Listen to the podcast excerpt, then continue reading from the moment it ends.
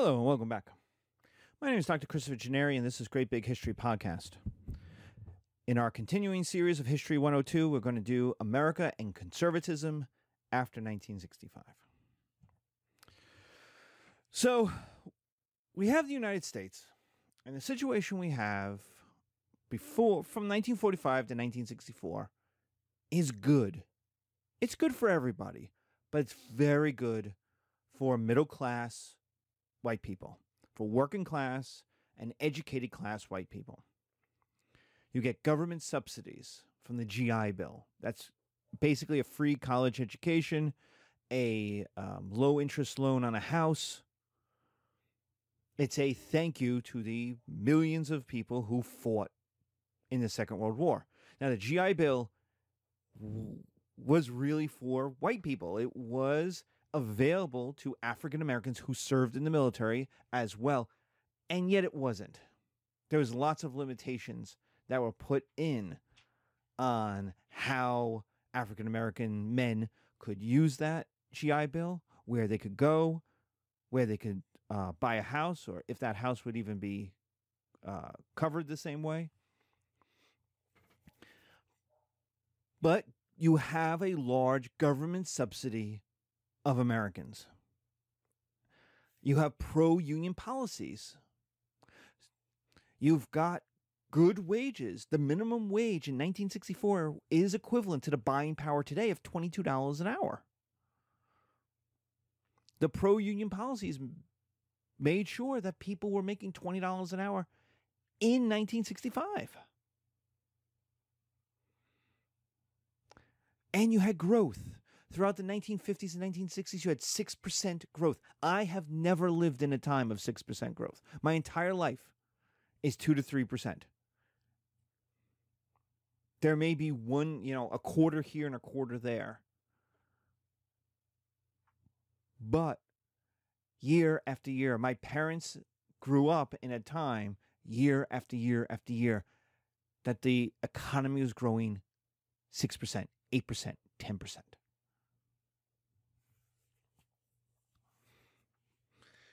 So life is good. And this leads to the suburbanization of mostly the white middle class, also mostly white. So you get people leaving Camden and they start settling in Collingswood and uh, Haddon Heights and Haddon Township and um, Cherry Hill. You know, Cherry Hill is as big as Camden. Camden is a city. Cherry Hill is a suburb, and yet there is as many people in Cherry Hill as there are in Camden, and Cherry Hill is a way bigger economy. We're going to talk about these kind of things. So, suburbanization, the leaving of the cities, which the United States government wanted, because one of the great dangers of the Great Depression was urban unrest. The idea that cities could ignite a revolution. So, what they wanted was to spread people out.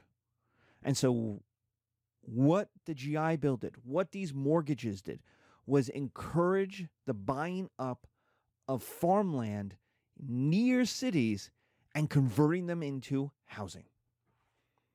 So that people who lived in small apartments that they didn't own could suddenly own real estate. And that real estate became the number one savings, the number one asset most people had. Most Americans still have as their number one asset not stocks and not bonds, not financial instruments, but their house, which most of their house is actually owned by the bank. It's because it's in a mortgage. But that mortgage is a low interest rate. You can own property, you could sell that property, you could renovate that property. So, a home, a car, property, memberships in local community organizations. You had people to, to who were like you, who you could associate with. You had homogeneous schools and affordable colleges, state or community colleges that were highly subsidized through taxation by the local and state and federal governments. Camden County College, when it was created in the mid 60s, is on like 300 acres of land, prime real estate. It's great land. And it was supposed to be 30% tuition, 30% um, county, 30% state.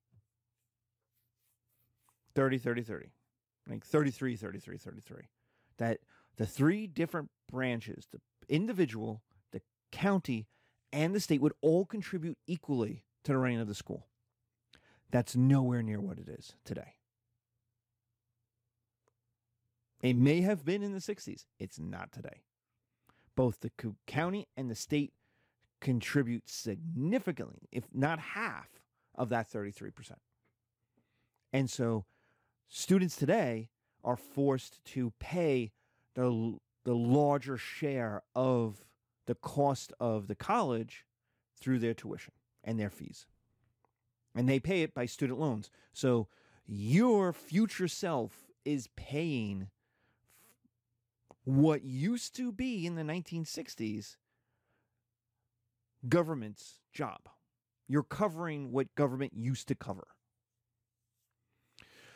There's low crime. People are spread out and of similar economic status. The number one crime people have is theft in, in urban societies and always has been. You have people of the same social and economic status. I don't have to steal from my neighbors. They have the same stuff I've got.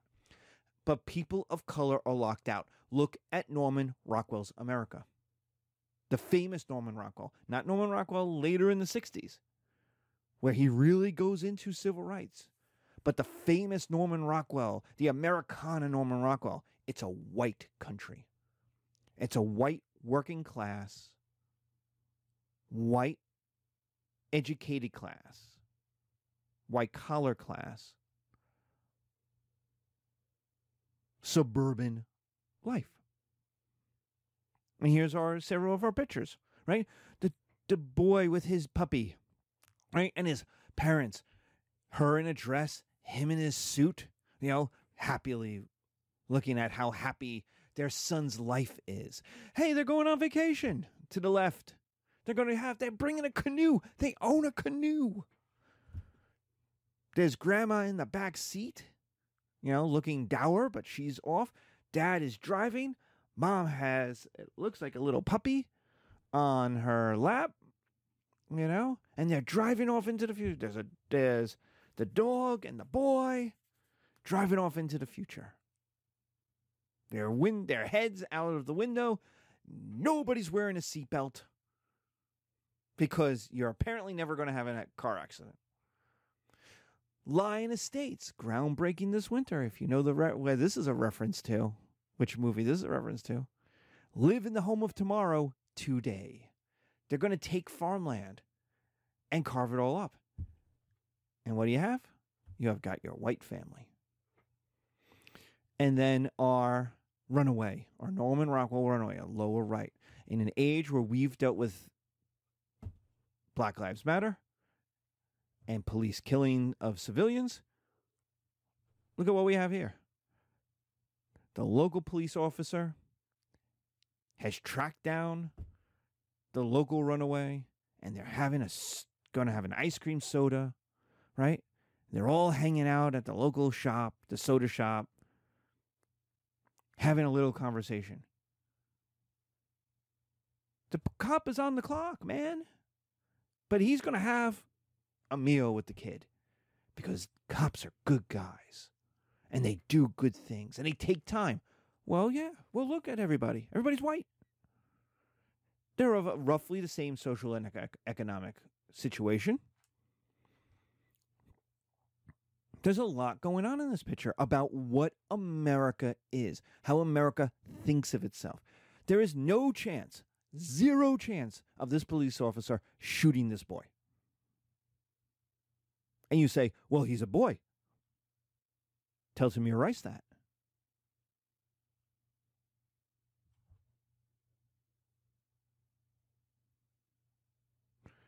There's children every year shot by cops. Every year. So people of color are locked out of the suburban world. And even if there are suburbs that they could get into,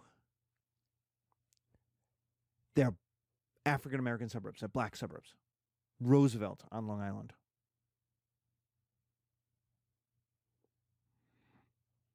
They're built for African Americans to keep them out of white Levittown, which is exactly what happened. We also have racism and segregation. Now, it's by law in the South, but it's by economics in the North and the Midwest. Even The Simpsons is segregated by race. Now, here I would play a video. I can't do it on, on YouTube. But you go to The Simpsons church, their Protestant church, and they're all yellow. They're all they're all white. You know, I know in The Simpsons they're yellow. But there's a scene where they're like, Where's Dr. Hibbert? It's like, oh well, Dr. Hibbert's at the more boisterous church. And it's they go to go see Dr. Hibbert, and it's all black people. So the saying that, you know, this the, is it the South or America is most segregated at 10 o'clock on a Sunday, Sunday morning, is seen in The Simpsons. There's no black people in Simpsons Protestant church, and there's no white people in Dr. Hibbert's black church, black Protestant church. And so even The Simpsons is showing you just how racist and segregated America is, even in its cartoons. It reflects that part of America. So, conservatism in America, 1964 to the present. Because in 1964, Lyndon Johnson wins a crushing victory that seemed to destroy conservatism. Conservatism in 1964 seemed to be dead. Certainly, alt right, right wing, fascist, and Randian conservatism was dead, seemed to be dead, I have to say. In 1964, it was a 1936 type of election. Lyndon Johnson wins a crushing, absolutely crushing victory. And he's a liberal, is the pinnacle of New Deal liberalism. It's going to be the war on poverty. We're going to solve poverty in America.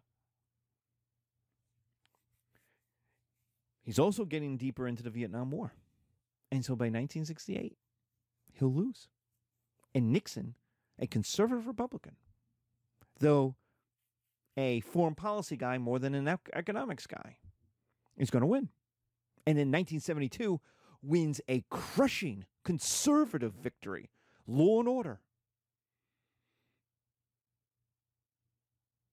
Anti communism.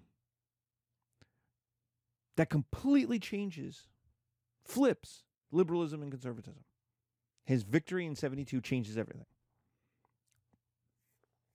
So in 10 years, from 64 to 72, America goes through a massive upheaval, which you know, because we'll have the civil rights, we'll have the pinnacle of civil rights in 64 and 65, the Civil Rights Act, the Voting Rights Act. Then we'll have the assassinations in 68. We'll have um, the Vietnam War, the protests against the Vietnam War. We'll have Woodstock. We'll have the Beatles break up. Between 1964 and 1972, America convulses in a cultural explosion. It's you have the Weathermen as liberals, liberal terrorism, right? You also have the KKK blowing up black churches as conservative terrorism. 1968 in the world was a convulsion. There's there's the Prague Spring, there's also Paris erupting in revolution.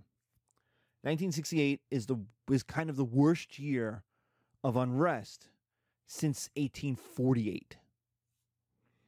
It's a year the entire world kind of you have the Cultural Revolution in China. And so a reaction, especially of white people, was to bunker down was to turn inward, was to give up on New Deal liberalism. They had gotten theirs. And so conservatism in America was about protecting what they had gotten since 1932. So it's anti communist, it's pro capitalist, which made it anti union and pro Protestant, pro Protestant work ethic, and anti European. Jews and Catholics were urban and suspicious, and they still are. Listen to how conservatives talk about New York City. And they use euphemisms for the Italians, for the Jews, for the gays. But they're still urban and suspicious. They're not real Americans. Sarah Palin said as much in her stump speech in 2008 when she traveled through the South, rural South, and said, I'm so glad to be here in real America, rural America, Southern America, with real Americans. Well, what does that make the Jews and Catholics and blacks and gays of New York? They're not real Americans? Your 98% white rural Southern group is real Americans? That's exactly what conservatism is saying. That's exactly the when people say the country is getting away from me, I want my country back after Obama's election, that's exactly what they're saying. The Jews were commies. The Catholics had the Pope. They had this they both have this dual loyalty. They're not real Americans. They're not Protestants. They're not us. The unions are holding back capital. Well, the unions are voting for Democrats. So the Republicans have, conservatives have nothing other than to try to win over the capitalists. They can't win over the unions. They've been, the unions have been with the Democrats since the 30s. Two, it's anti homosexual. As the 60s go on and there's a sexual revolution, it's increasingly the idea that gay men and gay women are a thing and that you're going to have to deal with them in a way that they didn't have to in the 40s and the 50s, that they didn't exist. Now, you'll go, wait a minute, there were gay people, and of course there were gay people, but they couldn't be out. They couldn't be in gay relationships. Out. You couldn't say, this is my partner, this is my husband, this is my. You couldn't do that in the 50s, in the early 60s, even in the late 60s, in the early 70s. It becomes, in certain places, San Francisco, New York, more acceptable. But there's a very strong strain of anti homosexuality in the conservatism. It's pro straight family with a man working and a wife home doing unpaid labor. It's Leave It to Beaver. It's Father Knows Best. It's the early episodes of WandaVision. Right? It's the early episodes of Wanda. She stays home. She has nothing to do but cook all day in the early episodes. You go, wait a minute, she's a superhero. That's crazy. Three, it's anti civil rights for black folk. It's anti citizenship for all but, it says by, but it's but the oldest Spanish folk in the South and Southwest. You have segregation of populations, especially black men from white women. And this is enforced by terrorism, the KKK, and violence. It's lynching the public murder of black men and Spanish men. It's open warfare in places. It's pro patriotism, pro nation, pro American, but a traditional interpretation of who the USA is. So you get things like the Pledge of Allegiance, Memorial Day parades, military flyovers of sporting events. Like, why do I need a bomber over my football game. In fact, a bomber over a football game is a scary thing, not a prideful thing. Look at Guernica that we talked about. So it's a pro martial civil organizations, whether it's the Boy Scouts to Knights of Columbus. You have organizations that are okay with a more martial, more military concept of America. And they're almost all conservative.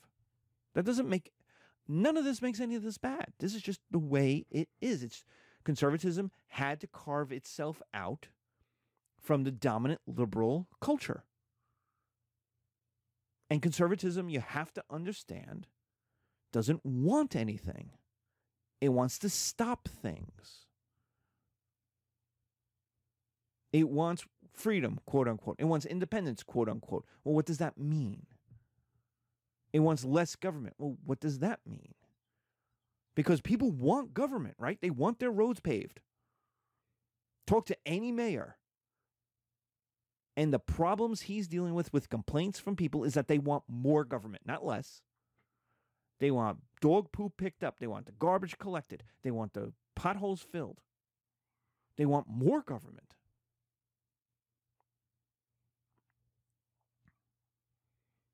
That's why people live in Haddonfield and not in the rural part of southeastern New Jersey, where there is less government. People aren't moving there.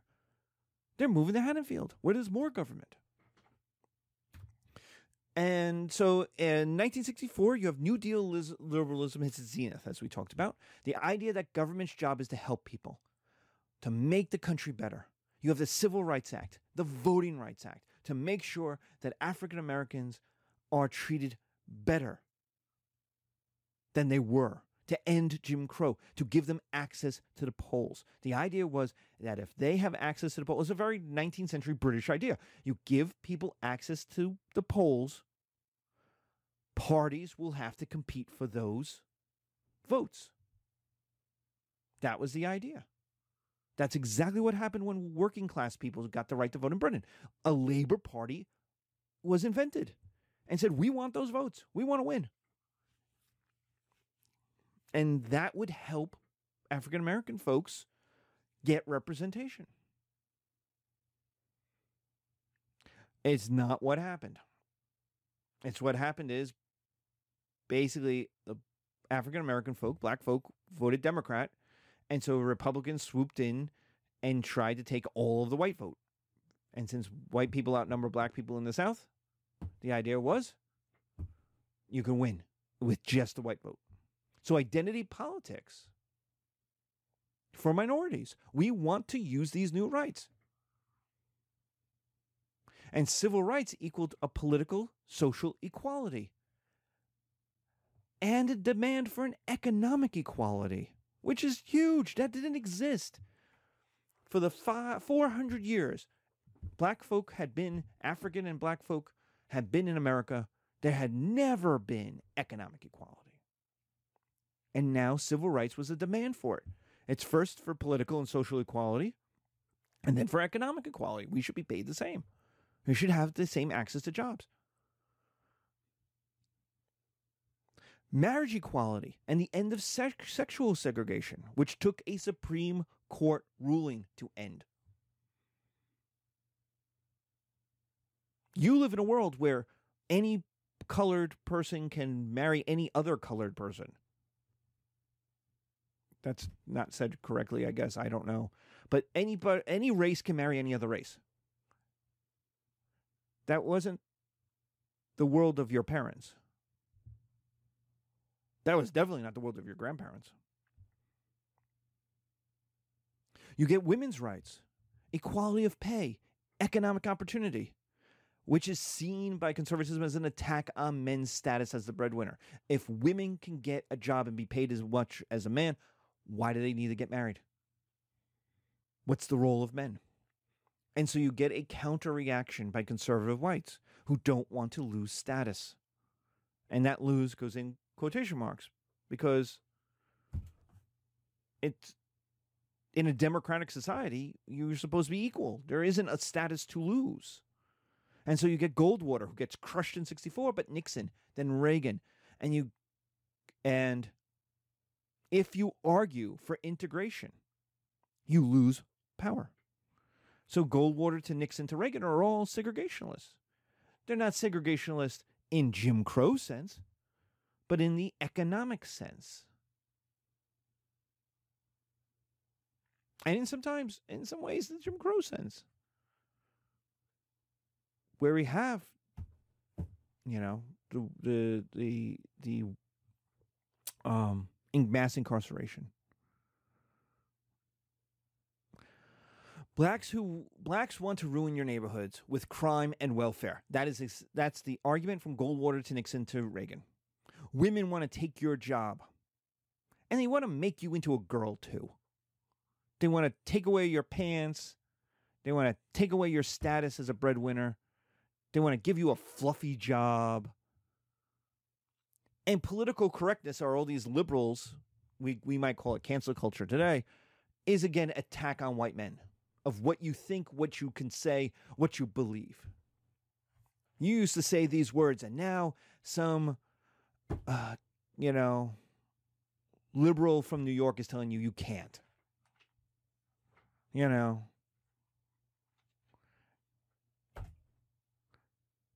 And so what do you get? You get white flight. You get whites leaving. No longer pulling away, taking their wealth with them. You have white flight to the suburbs. Camden goes from 60% white to 15% white, and yet the suburbs around it Collingswood, Merchantville, Haddon Township, Haddonfield, Voorhees are predominantly white. Detroit is even bigger. Detroit is even a bigger flea. Detroit is a urban black African American core surrounded by the richest suburbs in America, in the Midwest. And then they built highways so that white people could go to work there and then leave. Look at the highways that were built so that white folk in the suburbs can go on the Walt Whitman Bridge or the Ben Franklin Bridge. Look at 130. You never have to go through Camden. You go above it. Hi, as you pass on by. By the time you reach the Whitman Bridge, you are so far above Camden, you wouldn't even know it looks nice. You're like, oh, that's a nice town. I could live there. That's a nice city. The only time you have to go through Camden is on the Patco from the suburbs. You, you have two stops, and then you're gone. You have a tunnel, two stops. Well, no, you have two stops, a tunnel, and then you're up into the Ben Franklin. So you see Camden, but you're in a metal tube passing through it. On the Ben Franklin, you're above it. On the Walt Whitman, you're above it.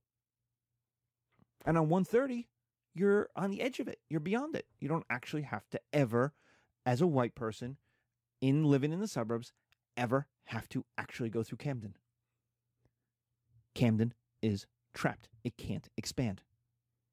It can't go to the north, it can't go to the east, it can't go to the south. Think about New York, how much New York expanded from the tip of Manhattan all the way up Manhattan Island into the Bronx, and then with the bridges jumped over to to absorb Brooklyn and Queens and Staten Island.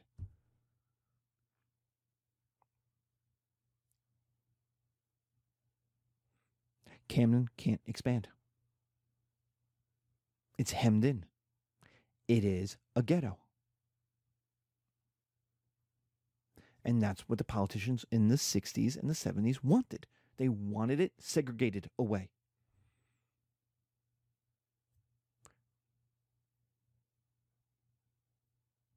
So think about the words we use.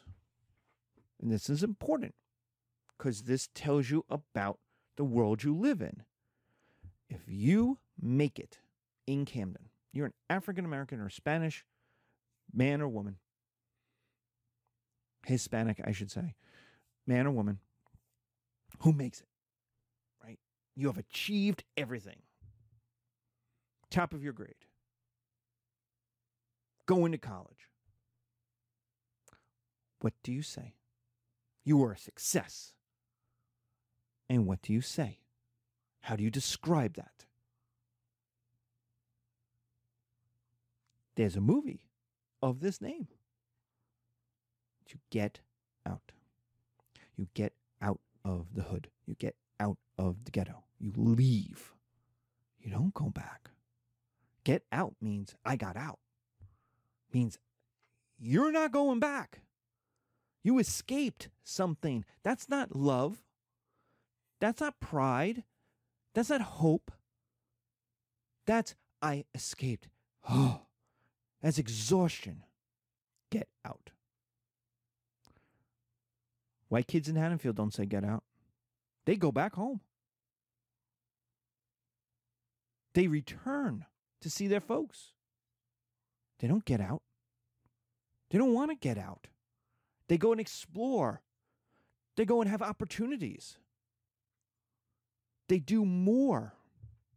They advance. And they return. Look at the words we use. It's very Foucaultian.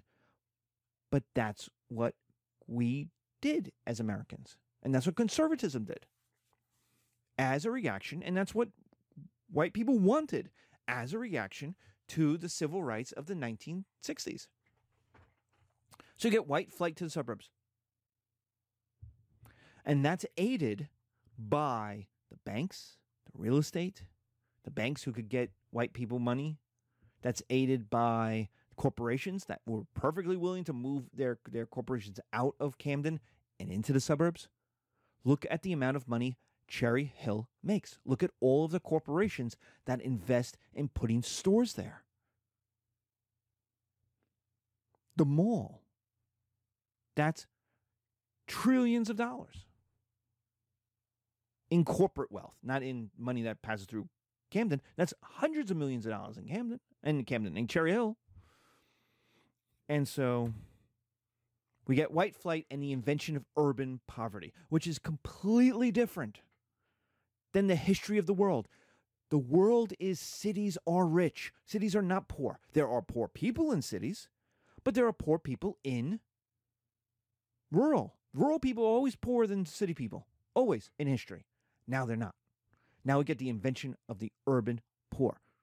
Now, what I have up is a picture from a article from back in the day by the Washington Post called "The World Apart," and you can Google it, but the but unfortunately the statistics no longer work.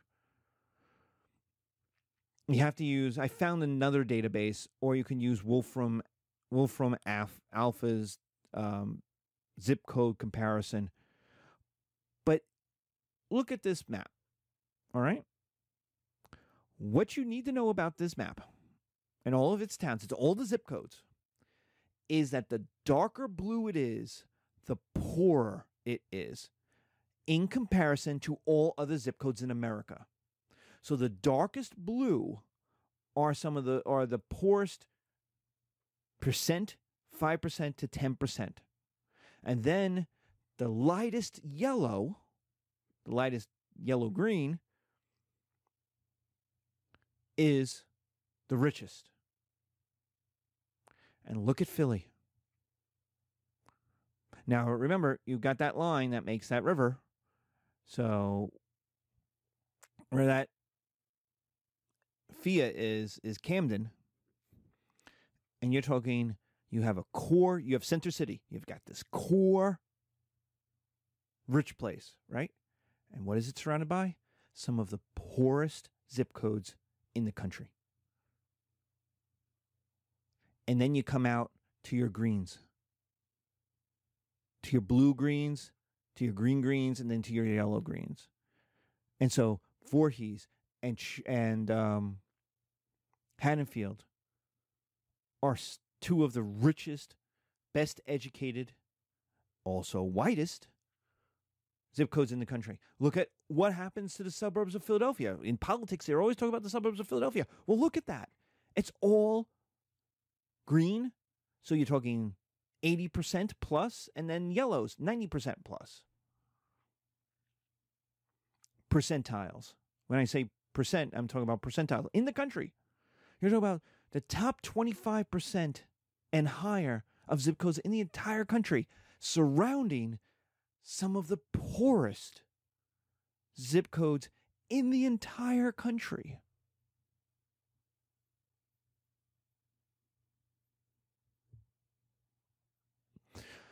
What caused this? Well, what caused it is redlining. The denial of public services. The idea that government and banks drew what was at the time a red line around neighborhoods, around zip codes, and said, we won't put fire in there. We won't put police in there. We will not upgrade the sewer systems.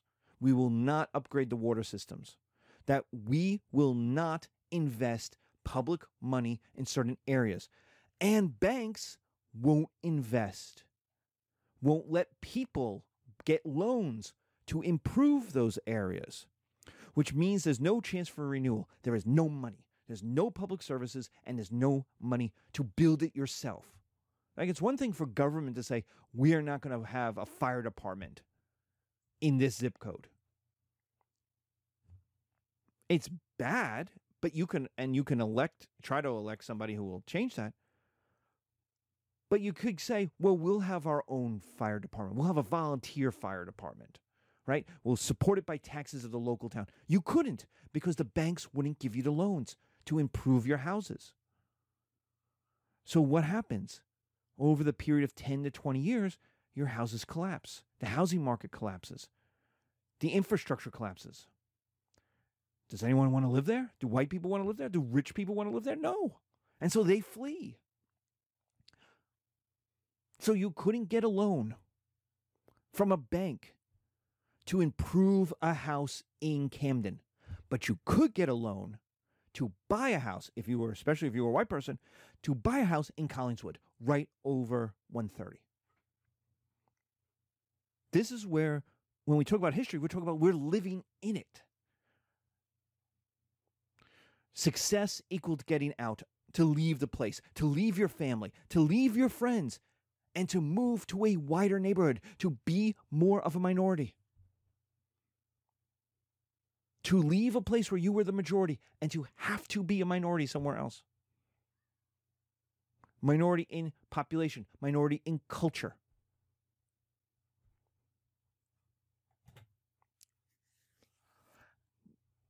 After 1980, conservatism wins. With Reagan, and especially his crushing victory in 1984, conservatism wins. Liberalism has never really recovered to the point that they call Obama and Hillary Clinton the most liberal president ever. They're, to a to a liberal, they are center right. They look like Eisenhower, like Obama's Eisenhower. Eisenhower is a Republican. That's how far to the right conserv- That's how much conservatism has won since 1980. It's how far to the right conservatism has gone. That any liberalism looks crazy even when it's really what Republican, what Republicanism, what conservatism had been in a previous generation. So you have the dismantling of the New Deal welfare state, low taxes for the rich, the idea of trickle down economics. If the rich get rich, they'll spend money and employ poor people, poorer people. It never happened. Didn't happen. Because we're living in a consumption economy and more people are poorer and they buy more stuff. You have massive in uh, you have the investment of wealth not in work but in investments. This is a 19th century idea that rich people were making money off the stock market, not their labor. They weren't making more money. They were inheriting more money and they were investing more money. And that money was growing on its own one of the big things that you have to get over is the idea the American Protestant work ethic, the idea that rich people work harder. No, they don't. The wealthier you get, the less you work. Because the more your money is working for you. And sure, there's stories of Carnegie or Jeff Bezos or Elon Musk. They're working 19 hours, 22 hours a day. Yeah? They always find time to hang out in Davos. Jeff Bezos went to space. Jeff Bezos did not earn $100 billion because of his job as CEO. He earned $100 billion because of his ownership of a massive corporation. Those are two different things.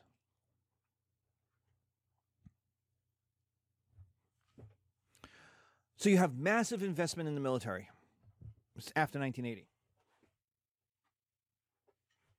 which is huge. and people think is natural, but after Vietnam, Americans didn't want to fight anymore. They didn't want to go to war. Russia, the Soviet Union, could have conquered Europe in 1975 without really a problem. We would have nuked everything, which is how we get the songs we talked about, like Land of Confusion and, and the Cold War songs, which is why Europeans were like, oh my God, Reagan is going to nuke us. That's how come I had to hang, I had to hide in bomb shelters, in nuclear fallout shelters because Americans really didn't want to fight despite the massive investment in the military. The US is equal to the next 10 countries combined in the world. And at some points, it was equal to essentially the entire world, most of the world combined. The next 30 countries, 40 countries. But for all of this, there is massive debts. For all the talk of small government and living within your means, Reagan and conservatives after him do not pay for what they buy. To keep voters voting for conservatives, and especially white conservatives who still need services. Remember, I talked about people still want government. They want their Medicare. They want Social Security. They want FEMA to help them when a hurricane hits. They want farm aid. You know, they want the federal redistribution of taxes to poorer states. New Jersey gets the least money back. It gets 80 cents per tax dollar. Alabama, a conservative Republican state, gets $2.50 for every tax dollar. Think about that. The richer, more liberal state of New Jersey actually is losing money by being part of America. And Alabama is doubling its investment. It's doubling its money, almost tripling it. So rich liberal urban states subsidize rural conservative states.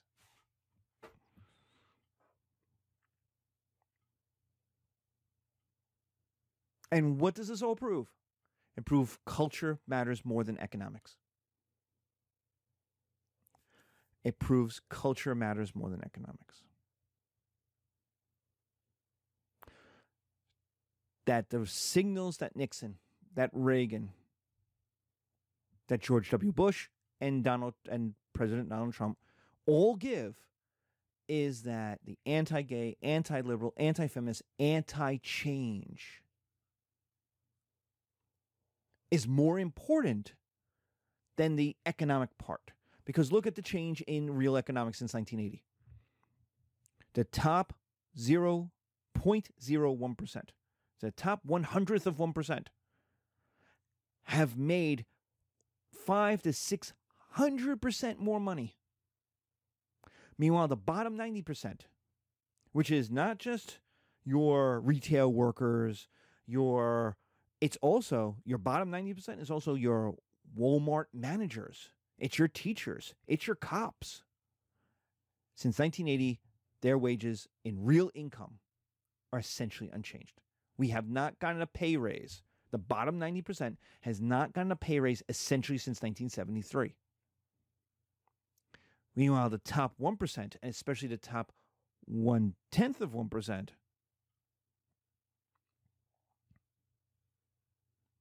are up a thousand points 500, 600%.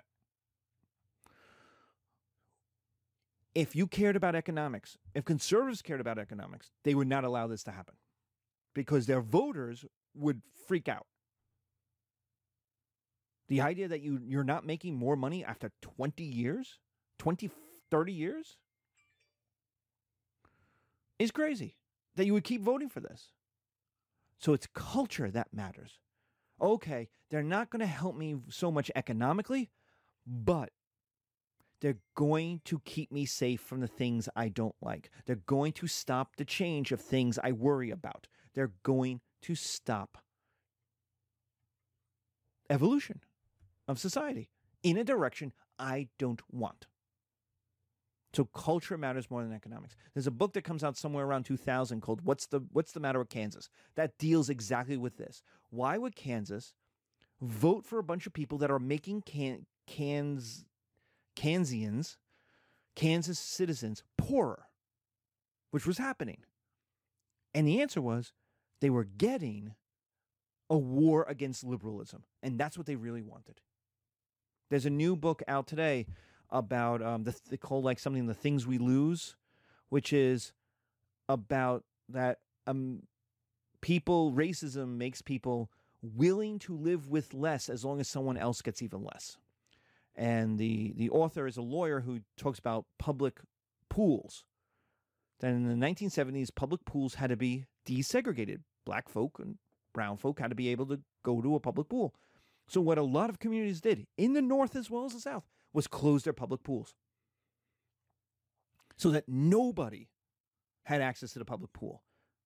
Now, who did that hurt? Yes, that hurt African Americans. That hurt brown people. Hurt people of color. Yes. It also hurt poor whites. Because what happened, and you've seen this in your own in New Jersey, people started installing pools, and the richer people started installing pools in the back of their houses. Now, that made their house worth more, but you had to have the 10, 15, $20,000 up front to install an in ground pool.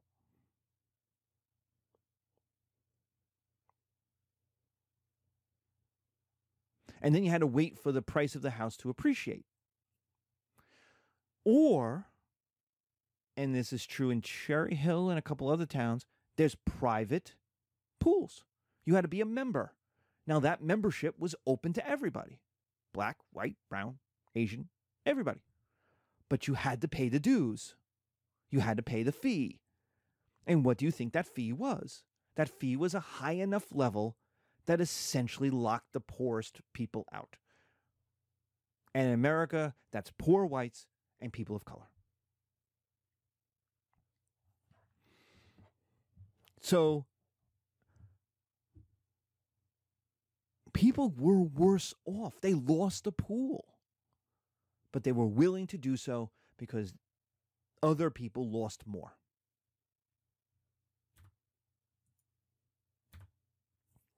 The biggest change becomes segregation and by wealth and education. And we are living in this now. You are participating in it by getting a college education. And you get the rise of what's called super zip codes.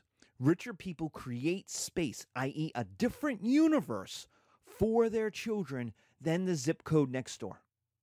Different experiences, different colleges, different jobs, different spouses. It's Huxley's Brave New World that divided people into alphas and betas and zetas.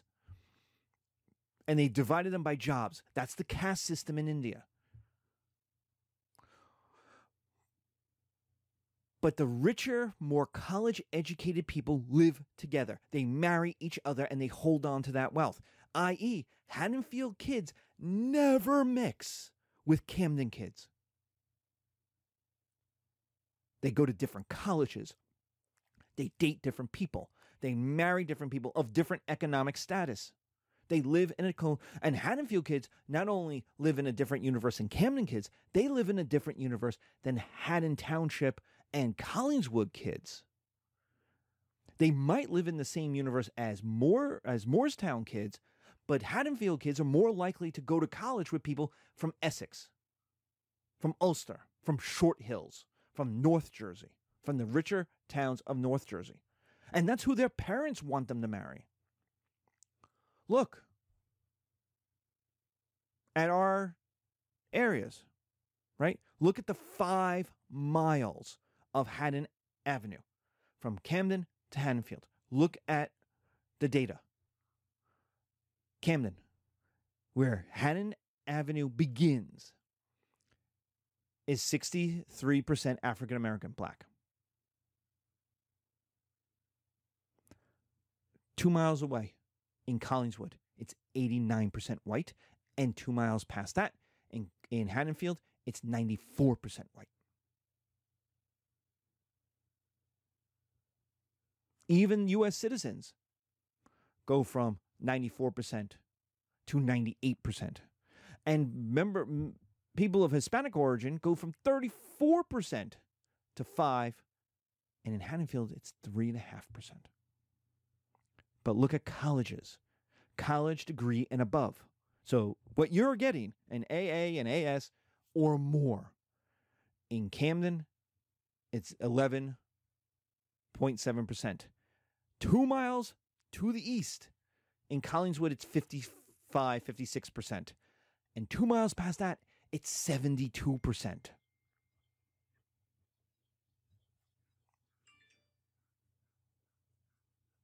Meanwhile, less than a high school diploma is one third of the people living in this zip code in Camden to less than 5% in Camden, in Collingswood, and in what's less than 2% in Haddonfield. And then look at the income, the median household income $22,000 a year. That's poverty.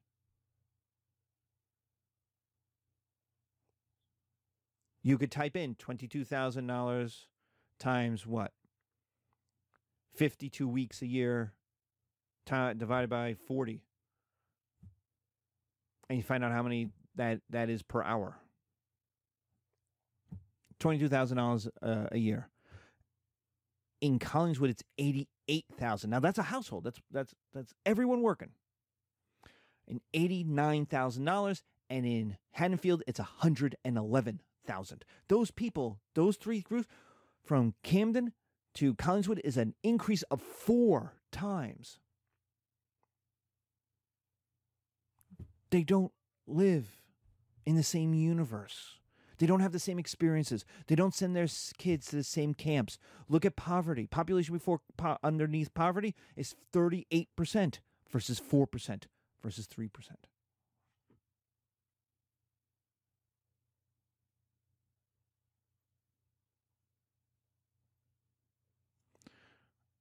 Haddonfield is twice the national average. Collingswood is 1.6 times the national average in income, but the zip code in Camden is half the national average.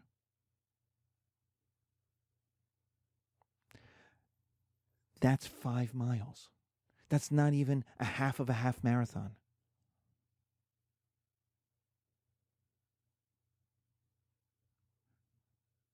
Five miles isn't even a morning jog for a lot of people. And yet you're talking about completely different universes. The effect the top 0.01%, people who make over $20 million a year, live in a different universe than everybody else. Completely different universe. The top 1% has $400,000 a year, and they're leaving the top, the left, the 99% behind. But the top 10%, those who make 125,000 are trying to leave the bottom 90% behind. They're trying to catch up to the top 1%. And these are your people who are voting Republican in the suburbs. They're my friends. They're all top 10%, all of them. They all vote Republican. Why? Because they don't want higher taxes. They don't want anything that drags them down and keeps them away from being the top 1%. Because they know the top 1% is leaving them behind. They can see it. $300,000 a year is a different life. But if I'm living the top 10%, I can buy that house in Haddonfield and live with the top 1%. But, but, they have better cars than I do. They take longer vacations than I do to cooler spots. But I'm still living in the same place. But if anything bad happens, my wife loses her job, right? The kids, ha- um, I lose my job. The kids get sick, right? Have an accident, have a car accident. I might lose that spot. I might have to sell that house and move to Collingswood. Now, I'm a top 10% white person.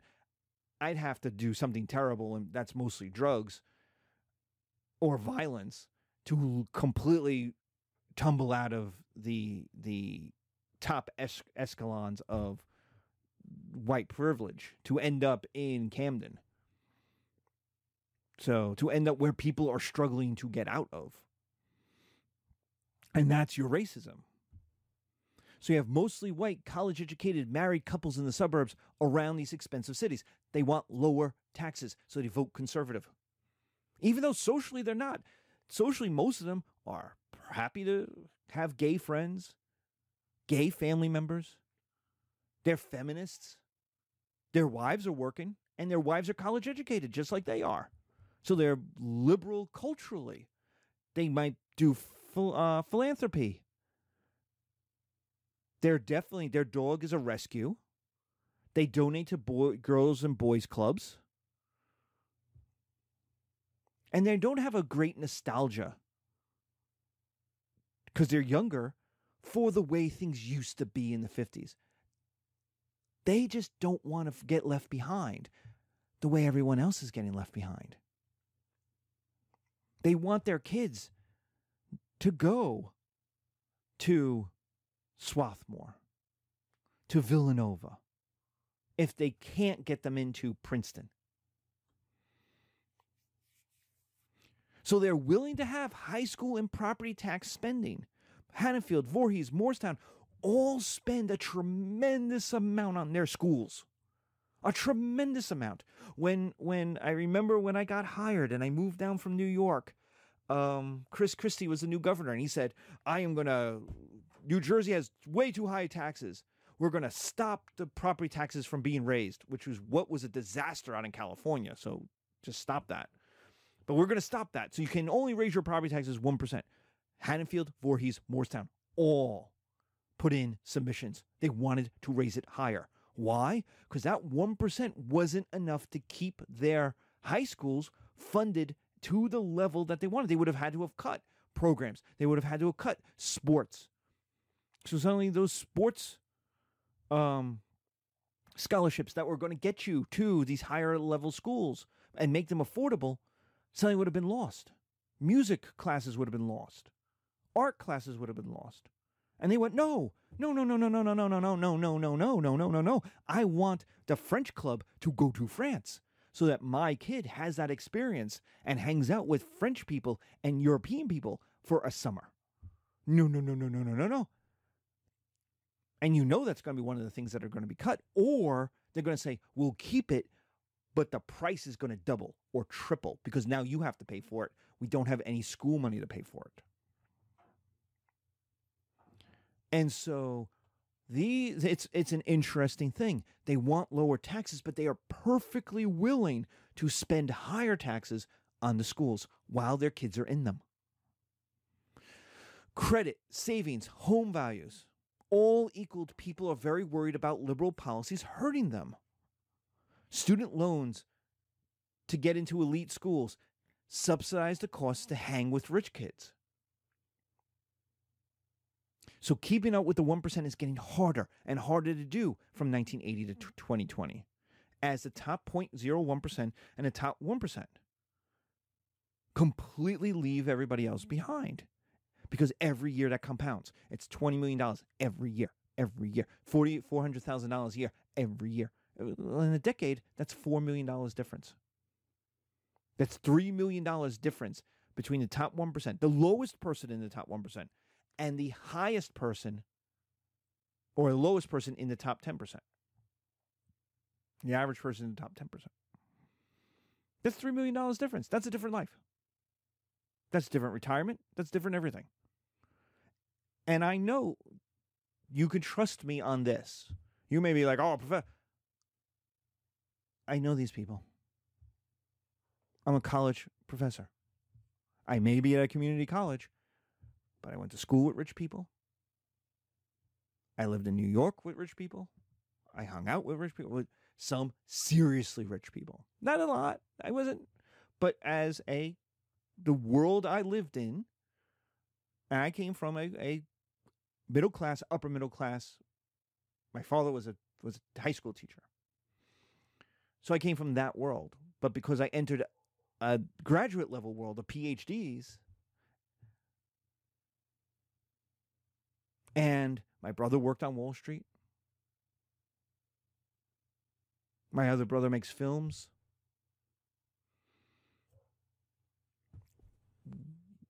I lived in a place where you mingle with these people. You know? So they're getting richer. And the top 10% is feeling they're getting left behind, but they can feel like they leave the 90% behind. They don't want to be part of the lower 90%. That's the middle class. That's the ordinary people. They don't want to be part of that. They want to be hanging out with the top 1%, which is impossible to do in a in a America since 1980. So keeping up with the debts equal breaking the middle class, the upper middle class. Less than 50% can afford a $500 bill.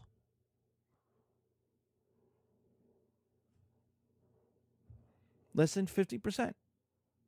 Less than 50% are invested in the stock market. The number one cause of bankruptcy in America is not losing your job, it's getting sick. It's medical. Something that doesn't happen in any other industrialized country.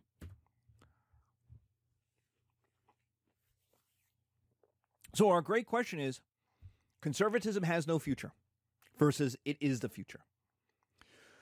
Conservatism since 1972, and especially since 1980, is built upon white religious high income men, which is a declining share of the population. Trump won by adding working class white men, who are also a declining share of the population. We're simply having less, there are less white people, and this is our total fertility rates. See that line, that big black line I put in there? That's, that's uh, increase. You need to have 2.1 kids in order to increase the population. The only people who are above that line are Hispanic women. White women are way below that line at 1.83 in 2008. And it's just gone lower because white women are getting college education, they are getting um, jobs, they are working in those jobs, they're having careers, which means there's less time to have children. They're putting off children. So they're not even having, on average, two children, which you need because remember, a woman needs to have two children because her husband cannot have children, cannot give birth to a child. So men are useless in the fertility race. So you need 2.1. And you go, well, why 2.1? Is, well, there are children that die, unfortunately. There are people who will never have kids, and there are children who die. And so you need to have more than two just to break even. And in America, white people ain't doing it. African American women are breaking even. Asian women are declining as well. But white non Hispanic women are in decline, which means white people are in decline. So when the racists say, oh my God, there's less white people, they're not wrong. Now, they're wrong to blame other people of other races for that. It's that's and this is why in every manifesto of a shooter, there's somewhere in their manifesto about enslaving white women in order to make them have more kids. Because there's not enough white people. So how do you make more white people? white women have to have children. Well, white women don't want to have more children. They want to have careers and college education and, and partnerships. And so these guys like, no, no, no, no, no, no, no, no, no. So the far right, the farthest right of conservatism is a fascism of women's uterus. It's always about control of the women. There's always a section in there, always about some brave new world. We have to hook women up to machines that force them. We have to put them back in the home. We have to White women, due to their education and working opportunities, are below a replacement rate for children. Plus, you're getting intermarriage that didn't happen before the 1950s, 1960s. Plus, is immigration not from Europe, because socialism equals a good life, but the Hispanic world equals the white people are a declining share of the population. They went from 85% in 1964 to 60% in, 19, in 2020. Equals a change in culture. People of color have more of a say. They have more cultural power. They have more economic power, which means companies care. The amount of commercials I see in 20, 2018, 2019, 2020 that have interracial couples and interracial kids, a white guy and an African American woman. You even start to see African American men and white women, which is something you would never have seen in 1970 but you get more visibility.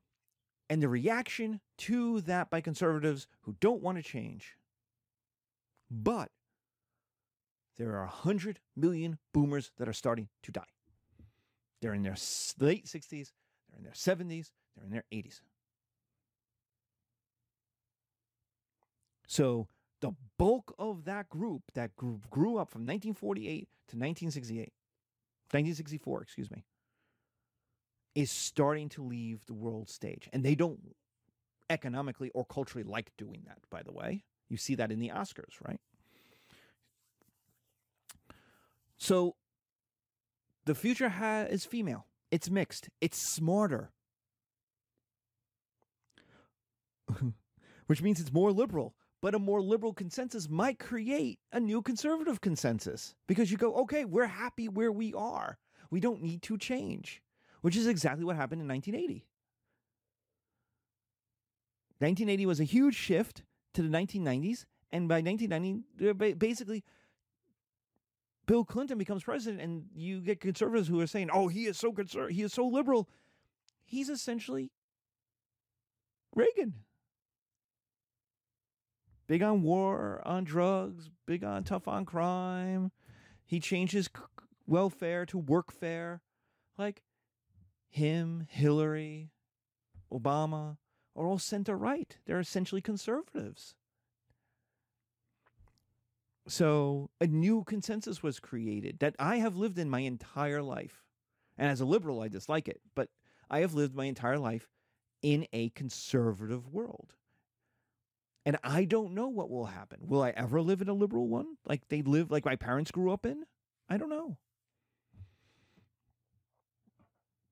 I don't know. Because every new liberalism creates a new conservatism because the new conservatism isn't about creating something new, it's about holding on to what they have. And as American industrial wealth declines, as the rich in their investments separate themselves from the bottom 90%, I don't know what's going to happen. In our next class, well, what I do know what's going to happen. It's going to be conflict. It's going to be hard. I don't know what will replace the boomers who have held power since the 60s. I don't know. They've held cultural power since the 50s. So I don't know what, what will replace them. And I don't know. It, it could be violent. It could be not. It could be like we all just agree that, you know, gay people get married. And that's kind of like that was going to be a big, big fight. And then it just wasn't. And now we're 10 years later and be like, yeah, of course gay people get married. And there are some people who are like, no, they shouldn't get married. And you look and you go, eh. the, where are the middle class people, the white people of the suburbs? Conservative African American folk also living in the suburbs. Where are they on these cultural issues? And in fact, here's the thing is white people in many cases are li- more liberal than the black folk who vote for the more liberal party. So there could be a whole realignment of um, racial politics along conservative liberal lines. I I don't know. It's it's you are in for, and then climate change may ruin everything. So who knows? Who knows what's going to happen? I don't know. And that's why conserve that's why people are scared. That's why liberals want change now. Before climate change ruins everything and conservatives are digging their heels in more because they're like once we lose power, we might never get it back because the world has changed. Thank you. Be safe out there.